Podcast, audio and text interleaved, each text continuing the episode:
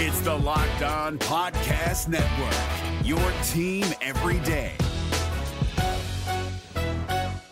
Jackson Gatlin here, host of the Monday edition Locked On NBA podcast. Every Monday, I cover the three biggest stories in the NBA with the local experts from Locked On. It's an awesome recap of the weekend of the NBA and a look at what's ahead. Mark your calendars on Monday to join me for Locked On NBA podcast, available on YouTube and wherever you get your podcasts.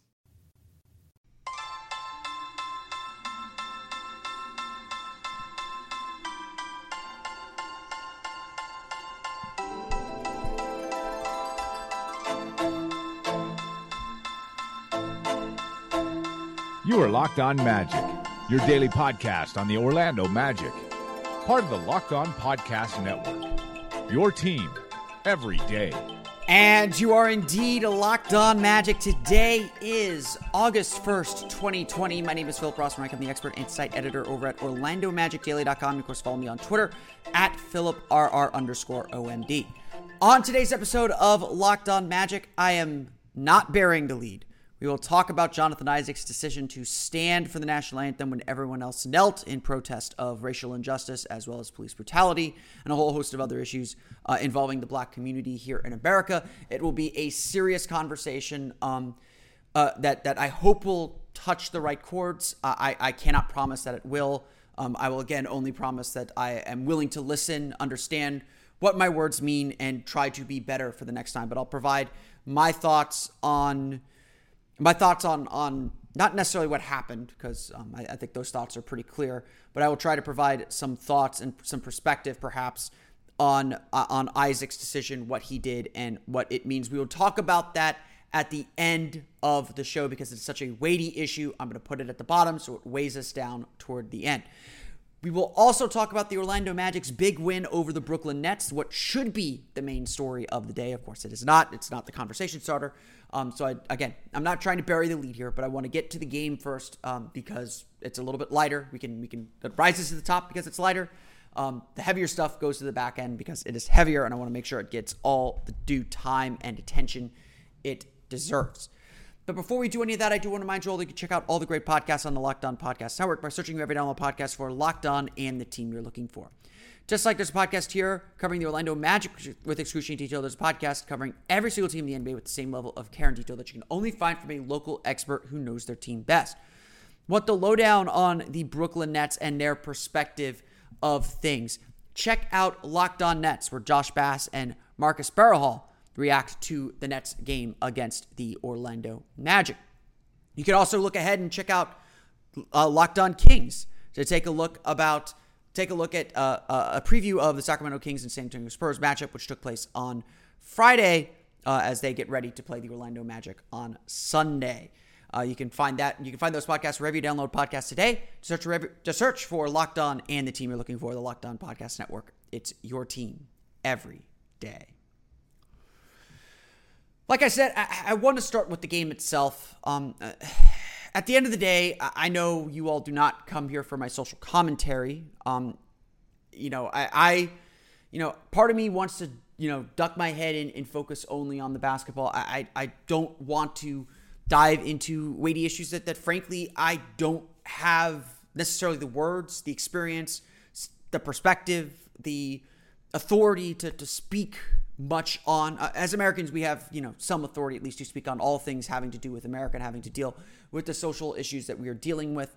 Um, I, I, try to be a little bit more detached and distant from it, um, and and of course, you know, admit where I don't know something or admit where you know maybe I'm saying the wrong thing. And so again, when we get to that discussion, when we get to that part of the show, if you're not interested in it, that will be your, your cue to leave. And I am perfectly okay with you doing that. If, if you don't care what I have to say about it, you know, frankly, I, I don't blame you for that. Um, you know, I hope I can add some perspective and some some thought and something different uh, to the conversation that um, that you know you can think about or, or take and and and and in some way.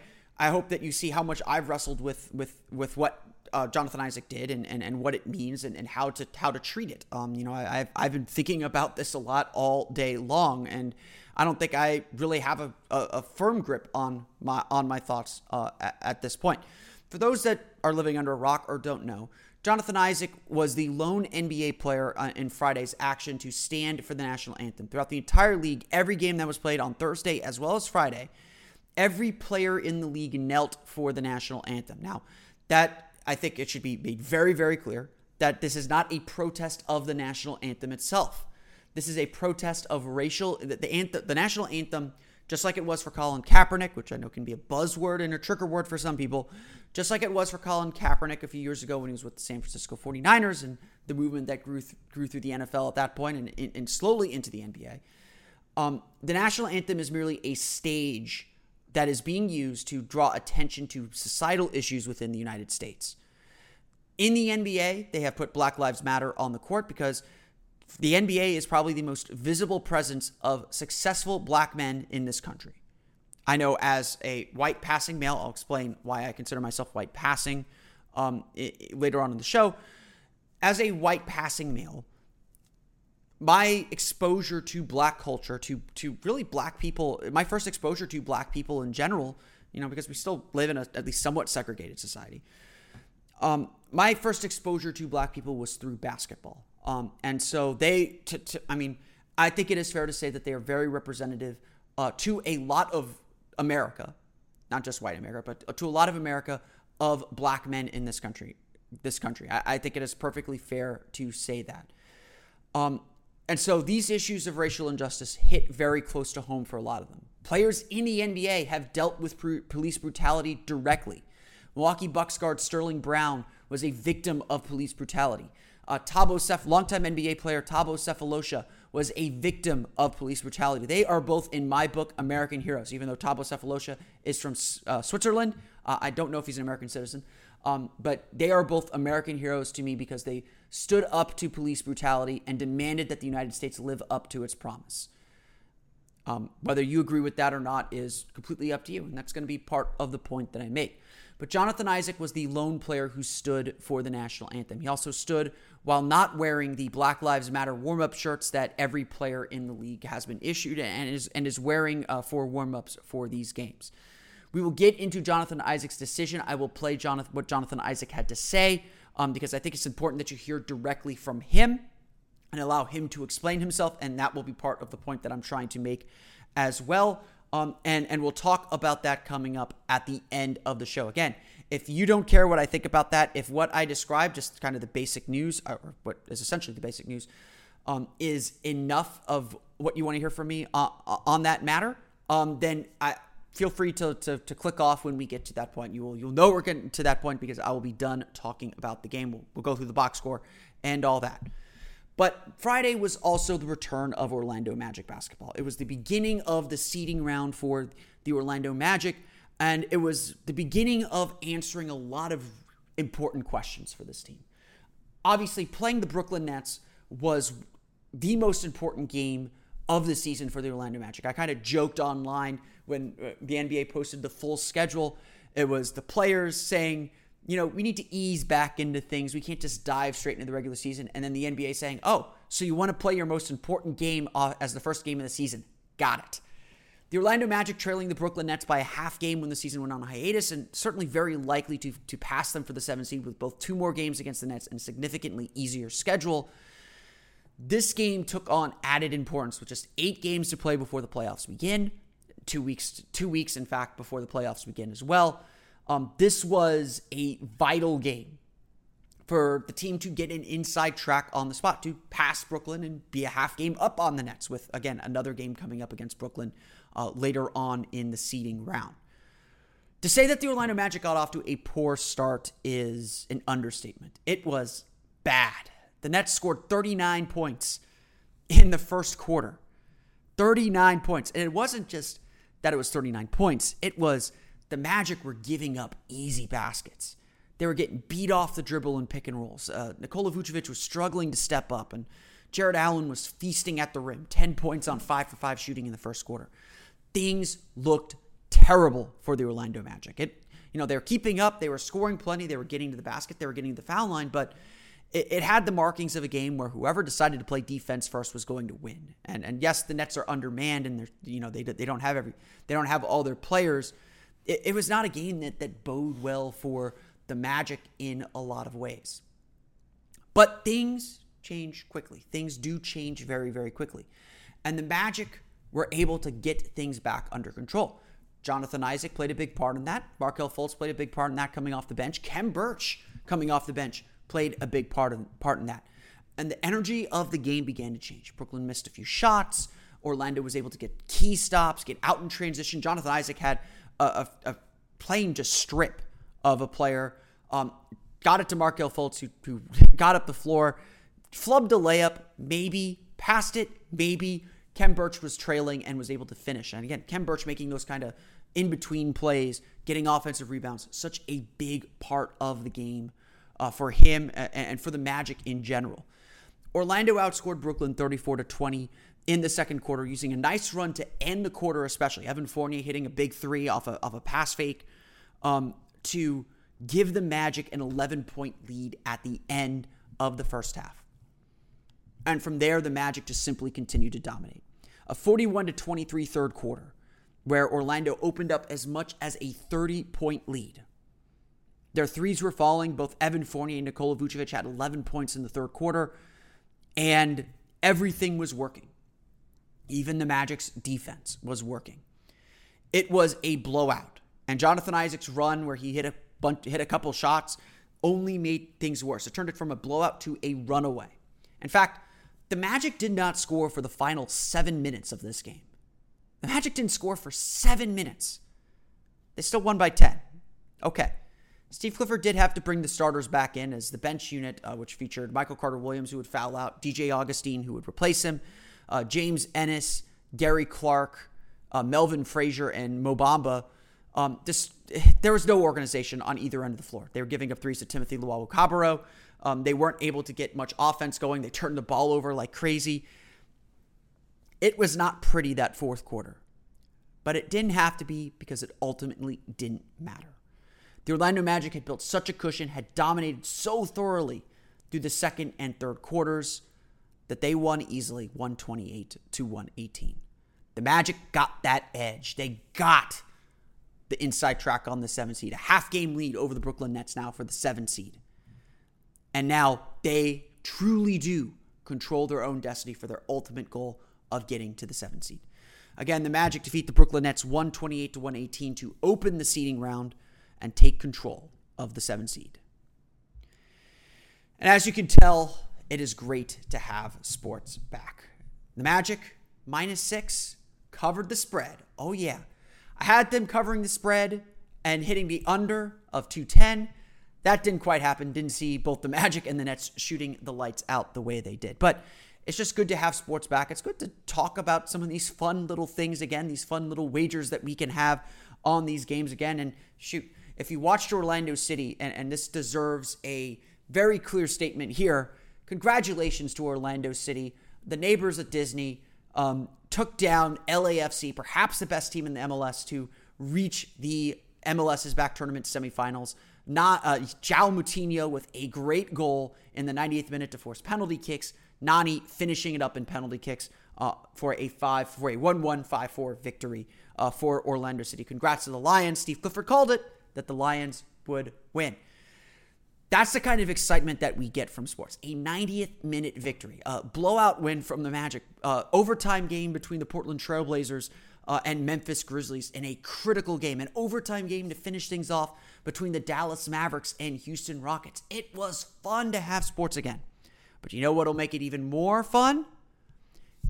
Putting putting a little bit little bit of money on the line. You know you want to. MyBookie has up to the minute odds on all your favorite teams.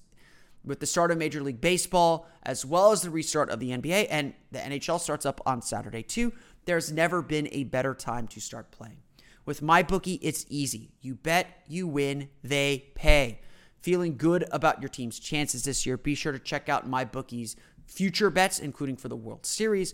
Nothing shows you believe in your squad like betting on them before the season's even begun. I, have actually looked at the Magic's odds to win the championship, plus 25,000, I think it was. Uh, I don't know if that's what the actual one is now, but it, it feels pretty good. I, I put a dollar on that to get, to, to, to, to get uh, what was it, uh, $2,500. That, that seems like a good bet. Smart bettors are always looking toward the future, and in this case, That means all the sports that are becoming available basketball, hockey, football, baseball. MyBookie is accepting bets on all your favorite NBA and NHL games and even some of those NFL games that are coming up on the horizon, assuming that they can get their season started without a bubble. There's never been a better time to start exploring the world of online sports betting. Join today, and MyBookie will match your deposit 100%. Plus, they'll toss you a free $10 MLB future wager. All you got to do is enter promo code Locked On NBA. That's Locked On NBA. Two N's in that when signing up. Remember, MyBookie. The terms are simple. You bet, you win, they pay. The NBA playoffs are right around the corner, and Locked On NBA is here daily to keep you caught up with all the late season drama. Every Monday, Jackson Gatlin rounds up the three biggest stories around the league, helping to break down the NBA playoffs. Mark your calendars to listen to Locked On NBA every Monday to be up to date. Locked On NBA, available on YouTube and wherever you get podcasts. Part of the Locked On Podcast Network, your team every day.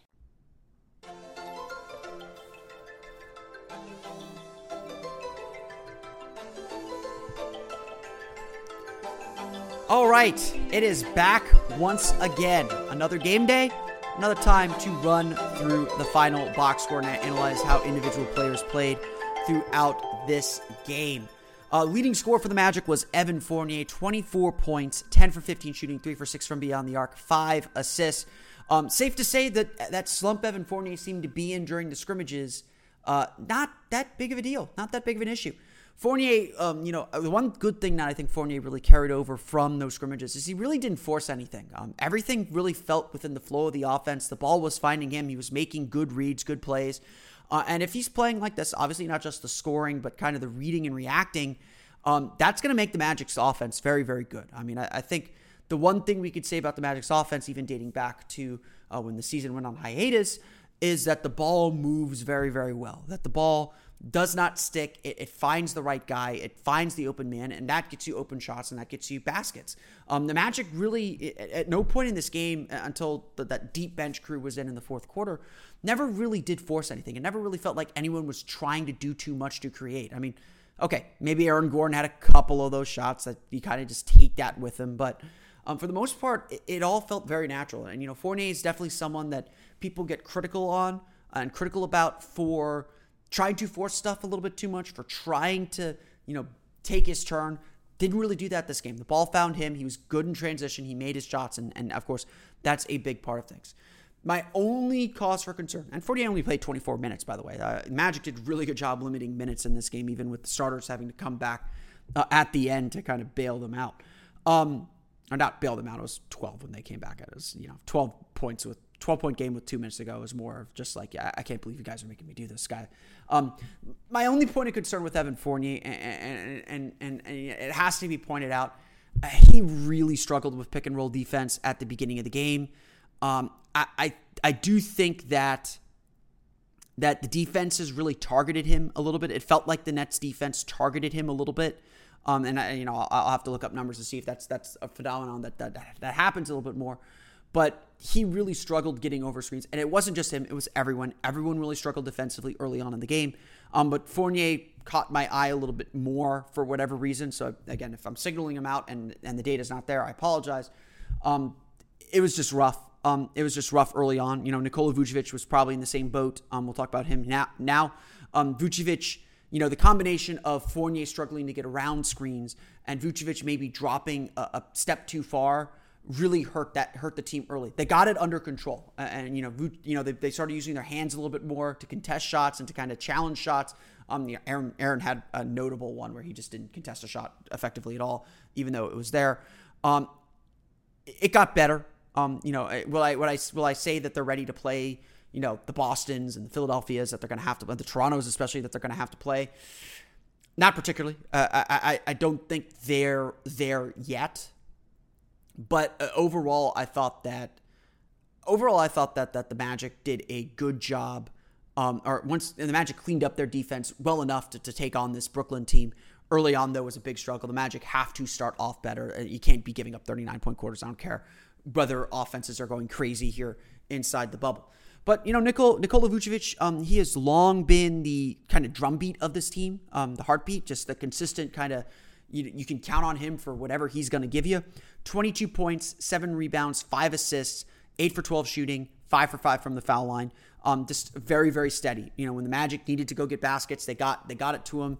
You know, he was limited in his three point shots, one of four. Um, so you know, he didn't take an exorbitant amount. Four is probably still a few too many. Um, but he got himself in the paint a lot, and, and I think obviously that's where he is most successful. Um, off the bench, big game from Jonathan Isaac. Um, you know, again, this, is a pattern now. He had he had what 13 points in seven minutes. Um, the other night, 16 points in 16 and a half minutes. Uh, in this game, and again, a lot of it just like simple things. Um, you know, cut following a following a driver into the lane to, to be a trailer. Uh, getting out in transition, uh, cutting to open space so so you can get a pass delivered to you, hitting the offensive glass. Jonathan Isaac still does not have a lot of plays run for him. I, I want to make this really, really clear. They're not running plays for Jonathan Isaac yet. And he is still finding ways to score and be effective, to make plays. Um, he's especially good in transition, it, it feels like. And again, the difference between the Magic having a nice kind of 15, 20 point lead and blowing it open to 30 was all Jonathan Isaac. Um, he made a lot of really good big shots. So 16 points, six for seven shooting, six rebounds for Jonathan Isaac, one steal as well, where he just kind of ripped the ball straight from the guy. Um, you know, I, I, think he's still getting his legs under him. It's very, very clear he's not completely there defensively yet. And this is, you know, this is this is my error in my analysis. I thought offenses would struggle more than defenses um, in the in the campus. I thought offensive rhythm would take longer to get than defensive rhythm because defense is usually something you can control it's sure looking like throughout the league, this is not just a magic issue, defenses are taking longer to get back into shape and get back into form than offenses are.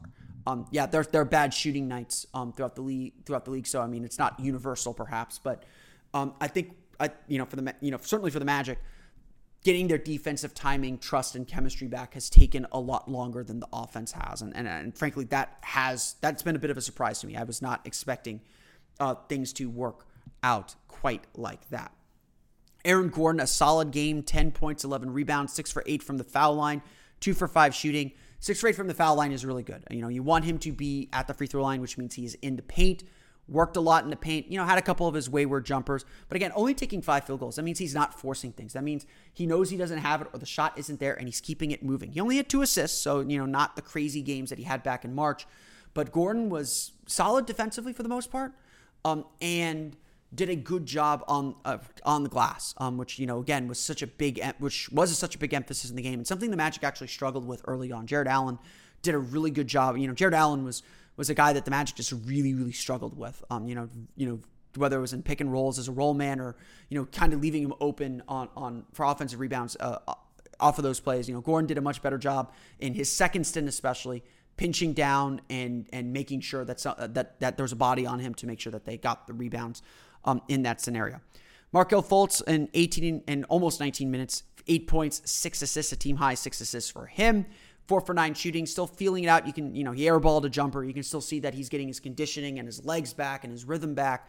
Um, but again, when he's in the game, the ball moves, the team moves. Um, you know, he does he does a lot of really good things that just don't show up on a box score. Um, so overall, nice game from him. Markelle, or sorry, I just talked about Markelle Fultz. Khem Birch, 12 points, three for six shooting, six for six from the foul line, four rebounds, and bigger surprise here, five assists for Khem Birch. He also added two blocks.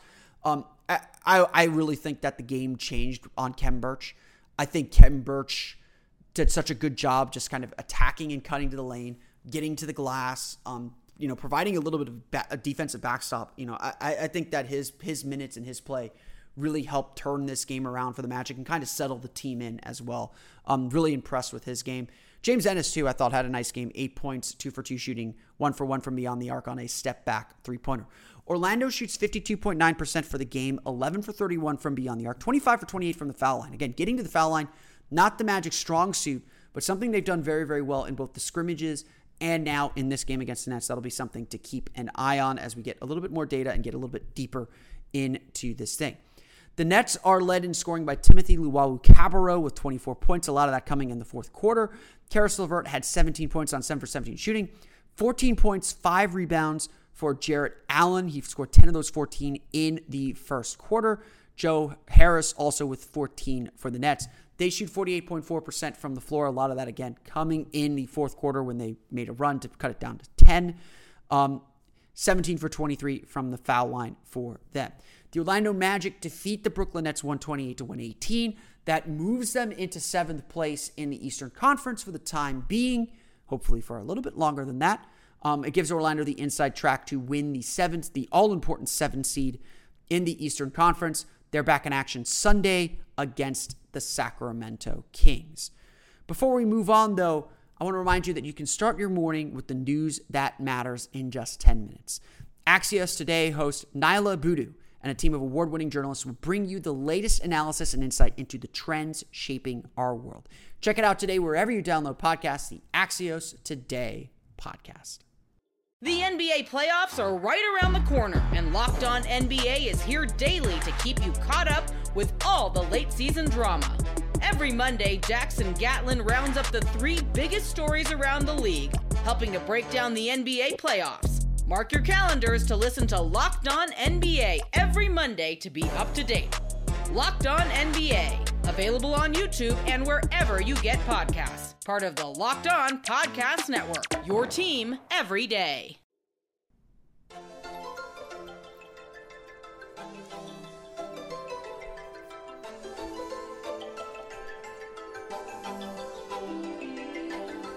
So, I need to maybe not clarify again. I need to just start this conversation the same way eh, with this kind of some of the same statements I made um, after the protests over over over the murder of George, George Floyd uh, took place um, back in in April, which which feels like a lifetime ago at this point. The things I'm about to say uh, in this next segment are probably not going to be perfect. Um, where I am not perfect, where I do not meet the standard, where I do not meet, you know, where I do not meet what needs to be said, or, or, or I'm lacking perspective that, that I maybe can't have. I want that to be pointed out to me so I can be better. So I can learn, number one. And number two, be more conversant and be a better ally. Um, I am a white passing male. Um, I am I am Jewish, and so I, you know, as, as I as I jokingly say sometimes, the racists don't consider me white. Um, I am Jewish, so I am a minority of a sorts, or not of a sorts, but for this per, for the purpose of this conversation, uh, we'll use that term. Uh, I'm a minority that has experienced um, racism in the past. Um, my community experiences racism. However, as a white passing person, as someone who is Jewish with white skin tone, I can hide that. So I, I, I, I, I say this to say that I do come at this from a minority perspective, but also I come at this from a perspective of privilege. Uh, and so before starting any of this conversation, I feel I need to put that out on the table so my perspective is clear. And so I can say where I come up short, where there is something that I am saying that might become that might be coming from from my place or from my perspective and from my voice that doesn't quite match up or doesn't quite hit the mark that I hope I'm trying to convey. Or it's completely off base even. I need to know so I can be a better ally in this fight for racial justice in this country. Um, you know, again, as someone who is Jewish, we know as well as anyone how much silence can kill, how much apathy can kill. And that's not that's not figurative, that is literal. These things can kill. And I want to make sure that I am part of the solution and, and not par- either part of the problem or silent, which is also part of the problem. As, as Elie Wiesel said, evil can only succeed where good men stay quiet. There is a multifaceted, you know, there's, I, am going to struggle with words here, and, and, and I'm sorry if this is going to be kind of some, some brain dumping and, and, and piecing things together, but, but that process in and of itself, I think, is important too. there are a lot of moving pieces in this conversation. Certainly, in this conversation that I'm about to have now, I will try to acknowledge it where I see it. I'm going to try and withhold judgment.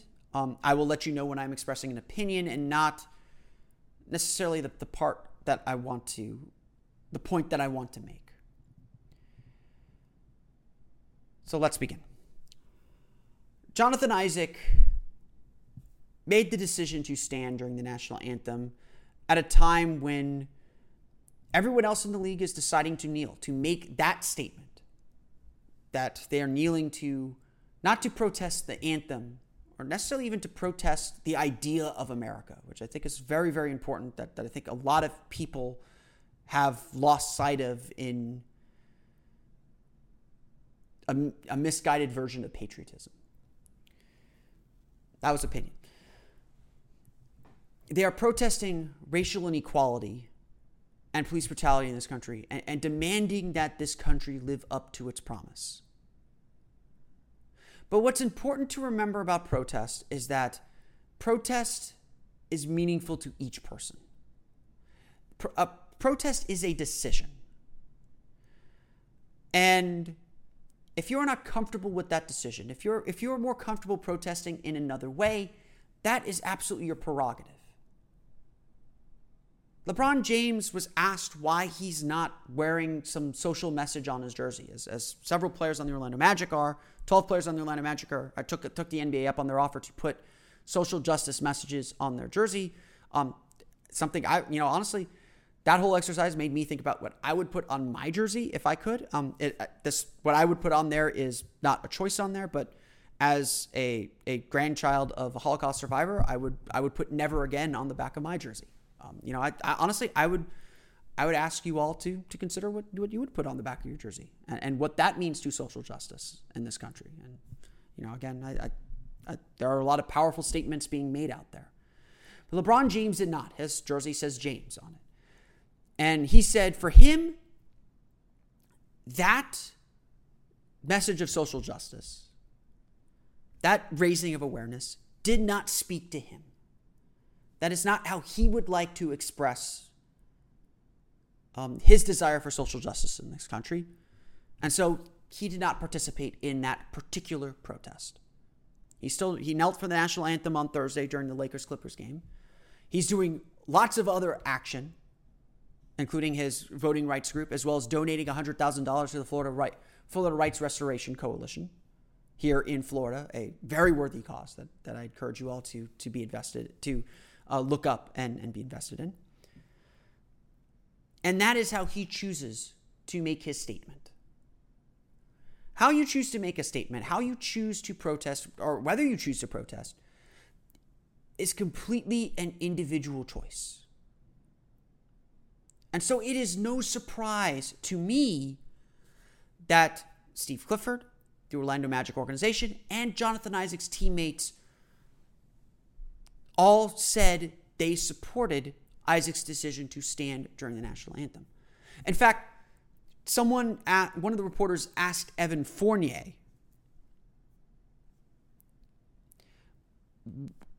whether Isaac explained to them why he knelt, why he decided to stand. And Fournier said, frankly, that's not our business. If he wants to share it, that's fine. But this is an individual choice that everyone has to make. They have to make their own relationship with both the social justice movement going on in the country as well as a lot. The anthem here is the least important part. I just want to make that clear. The anthem is merely a stage for this protest to take place. It is not the thing being protested itself. The thing being protested is racial injustice, police brutality and, and racism, essentially. Those are things that we can all agree are worth protesting and worth changing. If you can't agree on that, this conversation isn't for you, or you're not ready for this conversation, or you need to educate yourself on why this conversation is needed. Jonathan Isaac chose this was chose that this was not the method for him to make that statement, or perhaps that this wasn't a statement he was comfortable making. Isaac also chose not to wear the Black Lives Matter shirt that teams are wearing during warmups. And again, that's his prerogative. He is not being penalized for it, nor should he be. Everyone is allowed to have their own relationship and their own meaning behind what these protests mean. However, Jonathan Isaac is a public person. He is in the NBA. He is well known to people. He has a larger platform, to be to be perfectly frank, both as a minister in his church. He has a pulpit, as well as an NBA player, someone who's recognizable and out front. And frankly, when you're a six foot eleven guy standing when a bunch of people are kneeling, just visually, that makes a statement unto itself. And yes, it is unfair that this is a public statement and that we're asking a 22 year old to explain himself when he doesn't have to. He doesn't owe that to any of us. And while there's plenty to be said about what Isaac said, kudos to him to standing to the media and trying to give an explanation of why he decided to stand at this time of kind of player unity against against racism in this way. Absolutely, I believe that Black Lives Matter. Um, a, lot, a, lot, went into my decision, and, and part of it is first off, um, is, is, my thought that you know kneeling or wearing a Black Lives Matter T-shirt um, don't go hand in hand with supporting Black lives. And so um, I felt like just me personally, um, and what it is that I believe in, standing on the stance that um, I do believe that Black Lives Matter, but I, I just felt like it was the decision that I had to make, and, and I, I, didn't, um, you know, feel like putting putting that shirt on and, and kneeling uh, went hand in hand with um, supporting Black lives, or that it, it, made me support Black lives or not. I believe that uh, for myself, my, my, my life has been supported uh, through the gospel Jesus Christ and, and that everyone is made in the image of God and that we all of God's glory. And that, uh, you know, each and every one of us, each and every day do things that we shouldn't do. We say things that we shouldn't say. Um, we hate and we, we, dislike people that we shouldn't hate and dislike. Um, and, and sometimes it gets into a point where we point fingers about whose evil is worse. And, and sometimes that comes down to simply whose evil is, is most visible. So um, I felt like I wanted to just take a stand on. it. I feel like we all make mistakes, but I think that the gospel of Jesus Christ is that there's grace for us, and that Jesus came and died for our sins, and that if we all will come to an understanding of that and understand that God wants to have a relationship with us, um, that we can get past skin color, we could get past all the things in our world that are messed up, jacked up. Um, I think when you look around, racism isn't the only thing that, that, that plagues our society that plagues our nation, that plagues our world. And I feel like, you know, coming together on that message that we want to get past not only racism, but everything that that, that, that, that plagues this other society. I feel like the answer to it is is the gospel. I will say this. You know, I, I, I watched I wasn't able to participate in the teleconference after Friday's game where Jonathan Isaac said what you just listened to. Um, I I watched it on Fox Sports Florida after the game.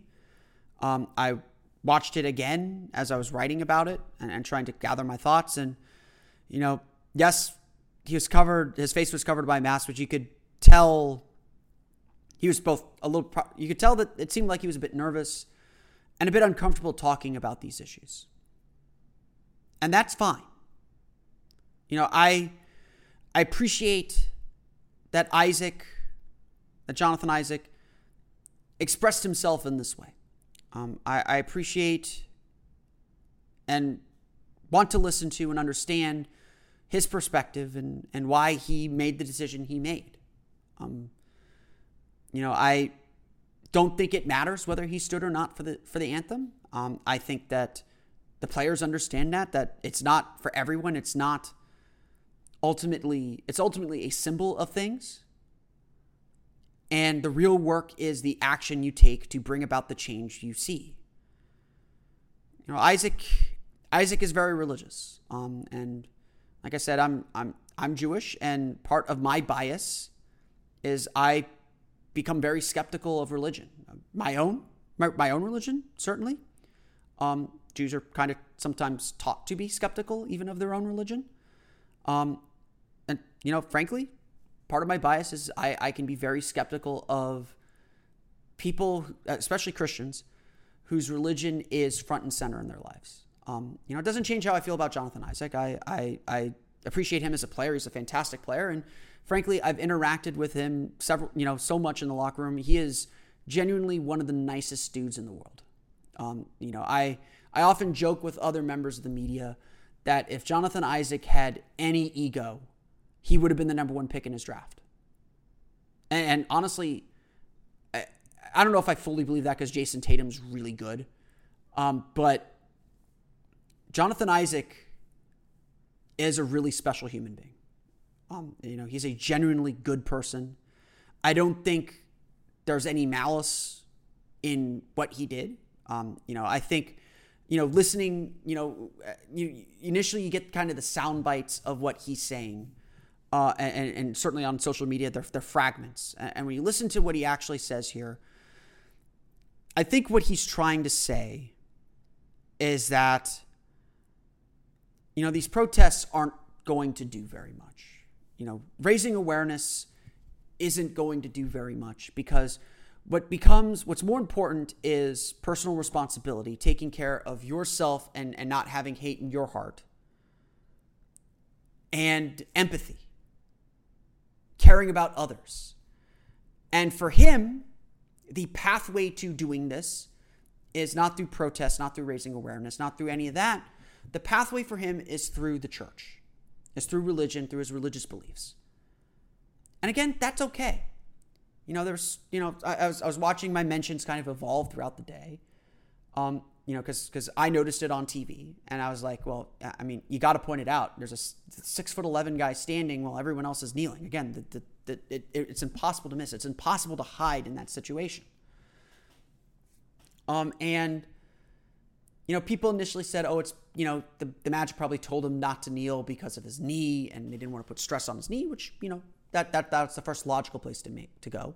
Second logical place that people went was to say, oh, you know, he's he's a Christian, and and and certain Christian sects or certain um, denominations believe that you only kneel before God. You don't kneel for any other reason.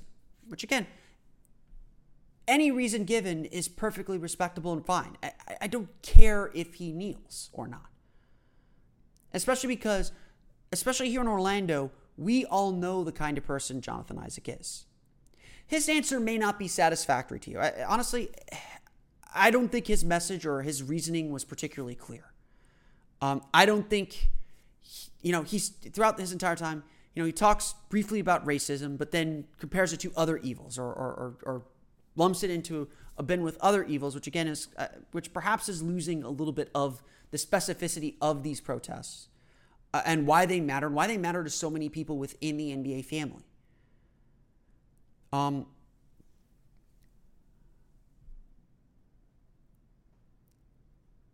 that's not to say that Isaac's wrong. That's not to say, you know, a whole bunch of other things. But um,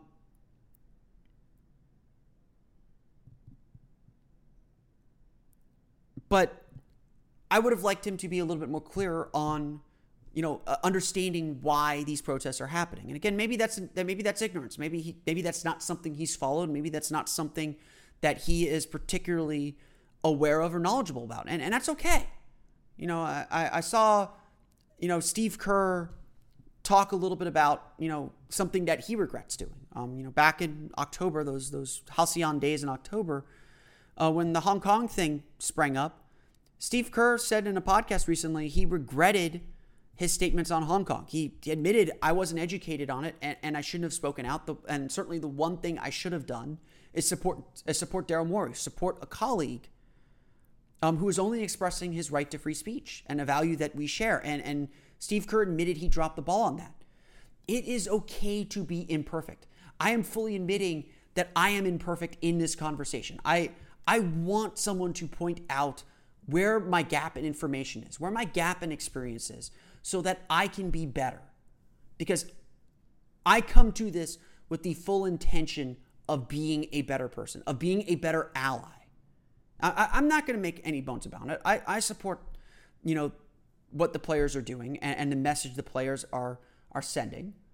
You know, I see a lot. You know, it, but it took me a while to get there too. You know, because I live in a very sheltered world. You know, I went I went to a private school here in Orlando. I, you know, again, my my main exposure to black culture and my main exposure to black Americans was through basketball. Um, I, I won't deny that. That that I had a worldview that was very, very sheltered, and it took a lot for it to open up. It took, it frankly took the Black Lives Matter movement to open open it up and make me realize a lot of things about American society that I didn't realize before. And now those conversations are really, really important. And yes, like I mean, I think we see it. You know, even some black, even some black people may not have those conversations. But again, it's it's it's not my place to say that. Because again, I'm only an ally in this fight. I have a stake in this fight as an American because I want America to be a better, more equal place. But this is not my fight to lead. This is my fight to support and listen. And again, if, if that approach is wrong, please tell me. Um, you know, I, I, want to be better. I'll give you, I'm going to give my email address at the end of this. I, I want to be better. I want to know where my gaps in information are, where my gaps of understanding are. Isaac, I think, comes from a good place. Um, I, I don't think, again, I don't think there's any malice in his heart. I think he wants a better world. And, and the way he sees to create a better world is to spread the gospel. And that's okay.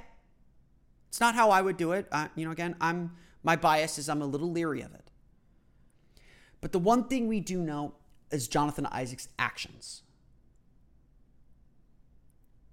Because, you know, if there's one statement in there that I think rings true, or something that I can interpret or read into what Isaac's saying that does ring true to me, that I do completely agree with Isaac on. It's that kneeling, wearing a t shirt isn't going to get the job done, isn't going to change, isn't going to change minds. It might raise awareness, but it's the next step that matters. It's the action that matters. It's LeBron, don't, you know, creating the voting rights group and donating to the Florida right, Rights Restoration Coalition. And it's here where I know I can give Jonathan Isaac at least a little bit of the benefit of the doubt that he does understand the issues facing this community, at least in some fashion, and the work that he can do to make it better. During the hiatus, uh, when schools closed down, Jonathan Isaac helped fund and pack meals for student, students in need who would not be getting the, the, their regular meals from schools because schools provide you know to underprivileged children in this in this community schools provide two hot meals a day or two meals per day to a lot of children who may not otherwise have those meals. Isaac stepped up and provided those meals to them. He went door to door every Friday delivering meal kits uh, and food to families in need through the hiatus when people were losing their jobs left and right and didn't know where meals were going to come from. Jonathan Isaac helped, helped at least provide a few meals to help families in need ultimately it's actions that are going to matter. I can talk all I want, but it's going to be it's going to be people taking action. It's going to be people voting. It's going to be people doing all these other things. And Isaac wore the vote shirt. So it's it's not like he's not a participant in this.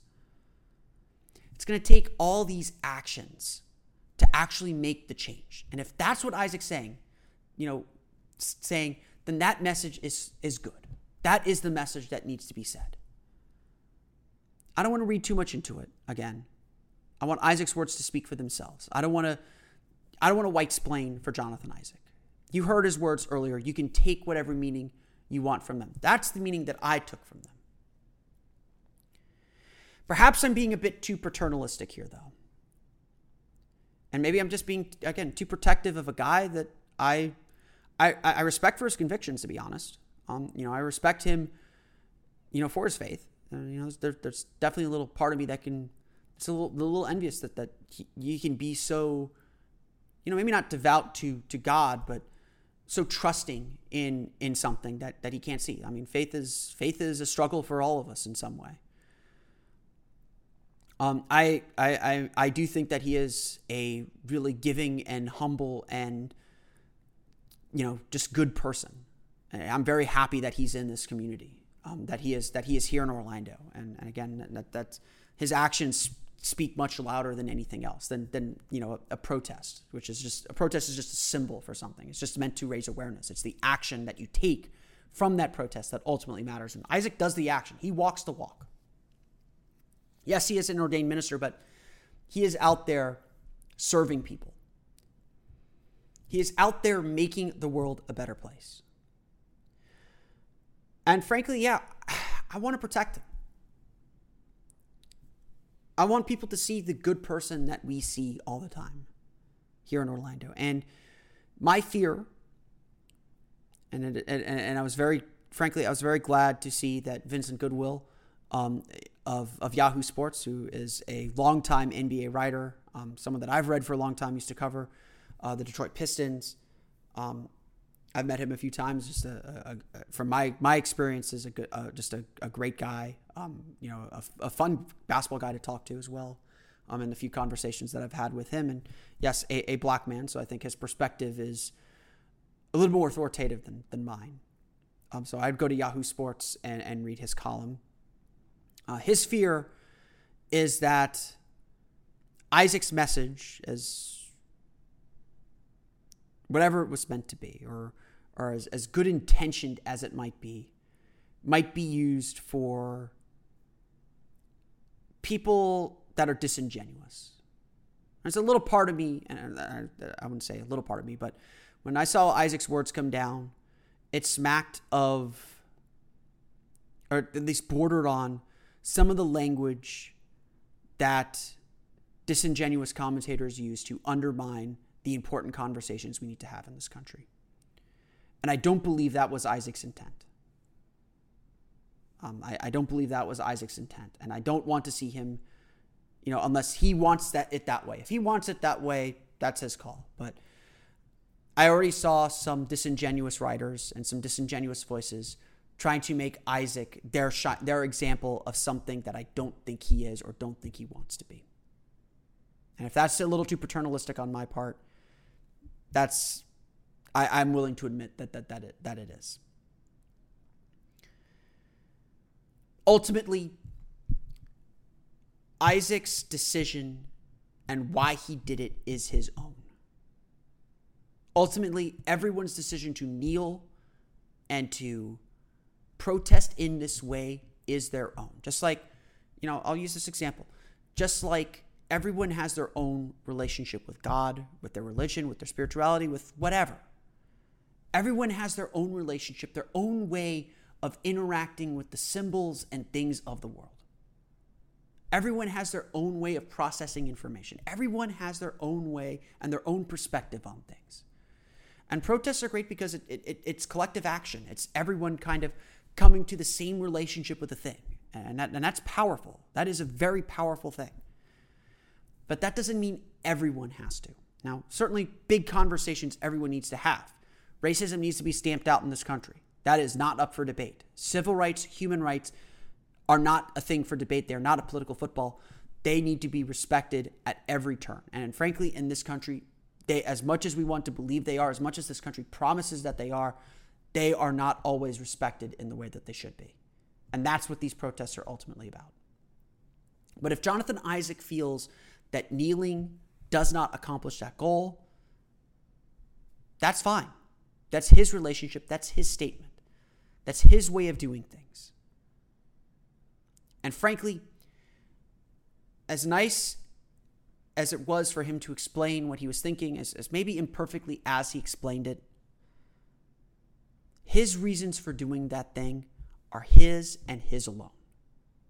The only person that has to be satisfied with that explanation is Jonathan Isaac. Because if he wants to be the change that he wants to see in the world, he's going to take action to do it.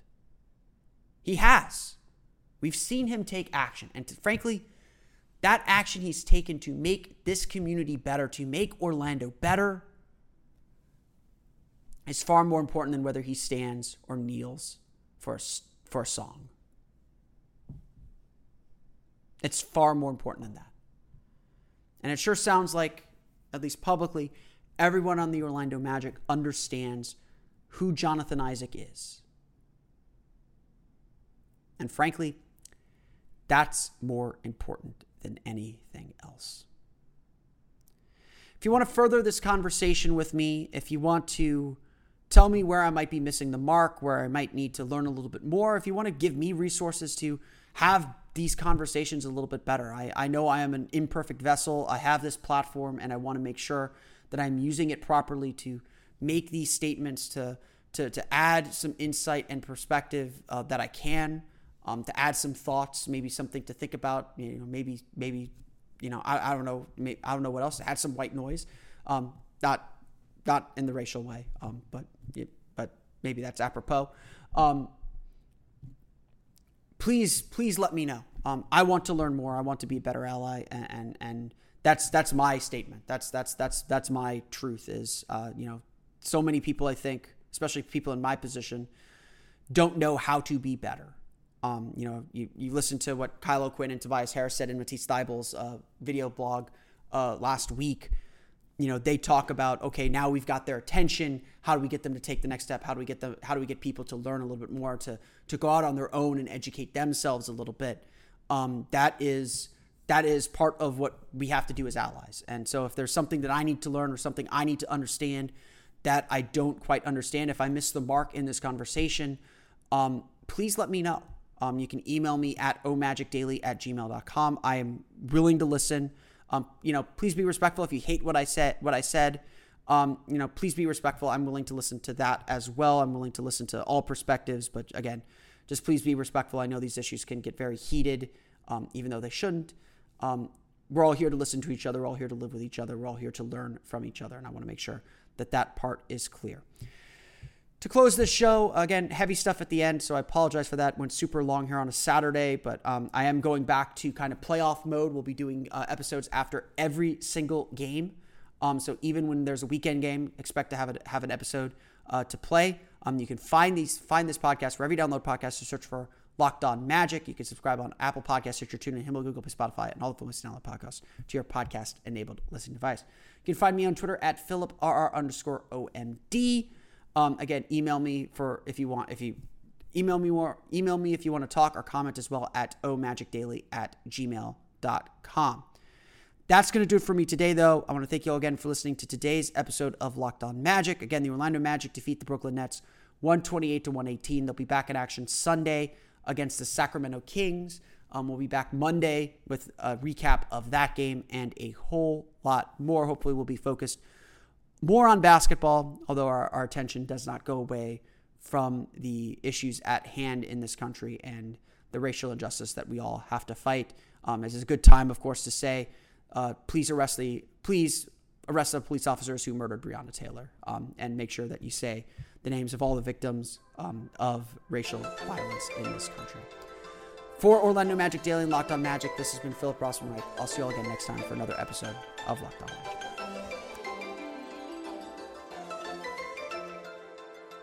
You are Locked On Magic, your daily Orlando Magic podcast, part of the Locked On Podcast Network. Your team every day.